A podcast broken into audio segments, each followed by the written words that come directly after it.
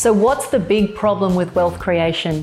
How do people like us, who didn't inherit a boatload of money, who are investing and building wealth from our own blood, sweat, and tears, how do we invest in a way that gives us remarkable results and become financially free before retirement age? I don't know about you, but I am sick of hearing from wealth gurus and experts who don't walk their own talk and prescribe strategies that are a one size fits all approach.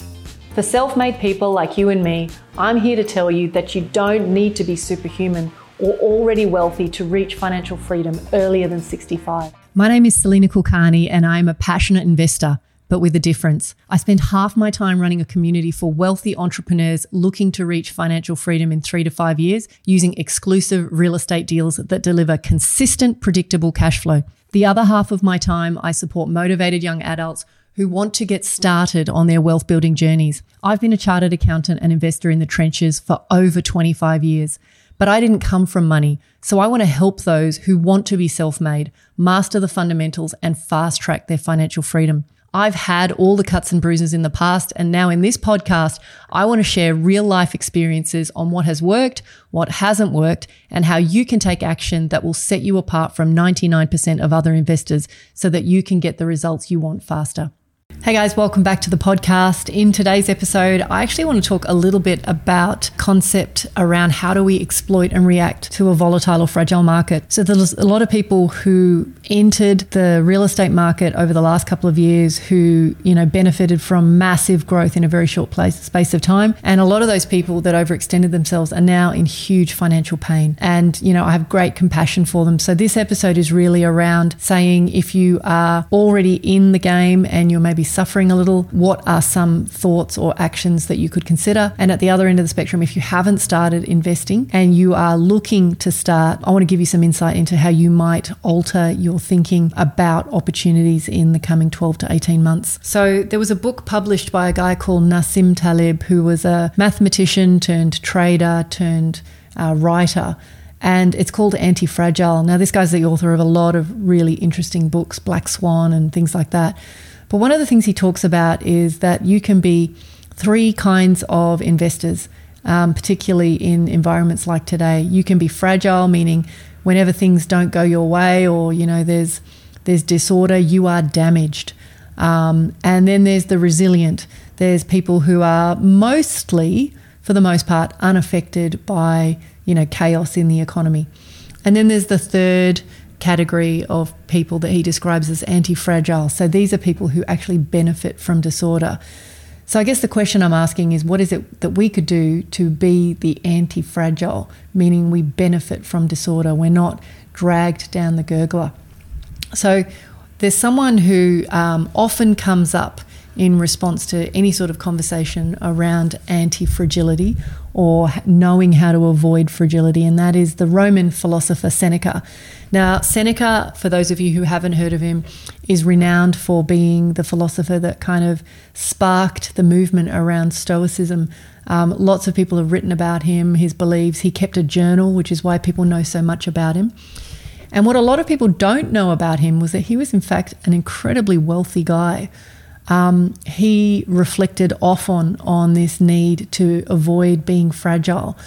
And, you know, essentially what, what most people suffer from is that the fear of loss is stronger than the joy of possession. So, one or two things that he used to do on a regular basis was firstly, he was constantly mentally preparing for loss. Um, he regularly imagined that all his wealth was gone and he was starting over again. He regularly slept on the kitchen floor. He regularly drank from the dog bowl. And the reason he did those things was he wanted to remind himself of what the worst case scenario is. You know, I think when most people see uncertainty and volatility in the market as we are experiencing right now, um, the first instinct is to run away. In terms of news that are, uh, you know, if we think most recently, there's been announcements in the US that you know the the Federal Reserve think that interest rates will come down three times next year. In fact, and then there's you know commentary in our market saying that you know interest rates may not have you know done enough to slow down the inflation rate. So you know a lot of conflicting information, a lot of really worrying information for a lot of people.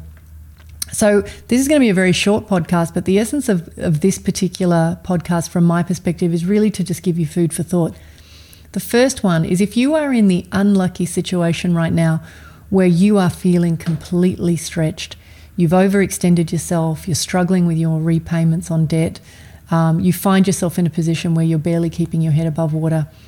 One of the things that I struggled with as a younger investor, and I found myself in that position many times, was it would have been very simple for me to actually exit one of my assets or exit my primary asset and just sort of go back half a step to square one. Um, and yet I struggled so much with that. Um, and I understand, you know, it's really hard. You, you've made all this effort to buy this asset, it's expensive, transaction costs are high. And then the idea of potentially letting go of something that even you know, worse, you may have an emotional attachment to, that the whole family may have an emotional attachment to, can be very, very challenging. But there were several times in my life over the last 20 or so years where, you know, I would redline my finances, I would push to the limit and find myself in this awful situation where I just, you know, I knew that if I didn't take radical action, I wasn't going to make it. And so there were times like that where I made the counterintuitive move of selling an asset, liquidating something, just to bring down the pressure and get my head above water again. And I can tell you now, there was, you know, I, I was often conflicted about it, but in the end, I knew that it was going to give me a much higher sleep at night factor. And so, you know, for those of you who feel the pressure, who feel that hot water, there's there's no need to have that um, that you know, pride, if you like, that you have to make it work. It's okay to take a momentary step backwards in order to move forwards. Um, the second thing that I would comment on is if you are in the situation where you haven't yet entered the market, you're thinking about getting into investing, one of the things to remind yourself of is that, you know, in times of volatility, when fear is high, when people are often forced to sell under stressful situations, there can be really great opportunities to not necessarily part, you know, purchase at a, a bargain or purchase at a massive discount, but to actually have more opportunity to choose from. And so, from my perspective, as a real estate investor, particularly, um, I would be looking at the next six to 12 months, particularly if I'm buying my first property as an opportunity to get my ducks in a row, make sure I'm ready. Do I know my borrowing capacity? Do I know um, how much cash I have? Am I good with my money? Am I being a great steward? Are there things that I need to do to clean up house? Are there tax returns I need to do?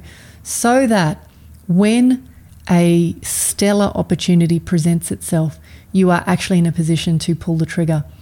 There are so many people who have expressed to me over their lives deep regret that they were in the right place at the right time with the right series of opportunities and they just didn't have their, you know, front of house and back of house in order. So they couldn't actually take action. You know, they, they hadn't, you know, figured out how much they could borrow or, you know, hadn't really tidied up tax returns and things like that. And, you know, to look back and think that you missed out on an opportunity because you just didn't, you know, you weren't prepared basically is, is soul destroying. So, Guys, for those of you who are interested in understanding more about how to get going on your investment journey, please stay tuned. I'm, I'm really trying to create content right now for those people who want some support to get out of the gates on the right foot. So, anyway, guys, till next time, take care. If you're feeling frustrated that despite doing everything right in the property investing playbook and you're no closer to financial freedom, then head on over to inkosiwealth.com to learn more about how you can use alternative investments to catapult your investing income and blend strategies to shave decades off your timeline to financial freedom. See you on the next episode.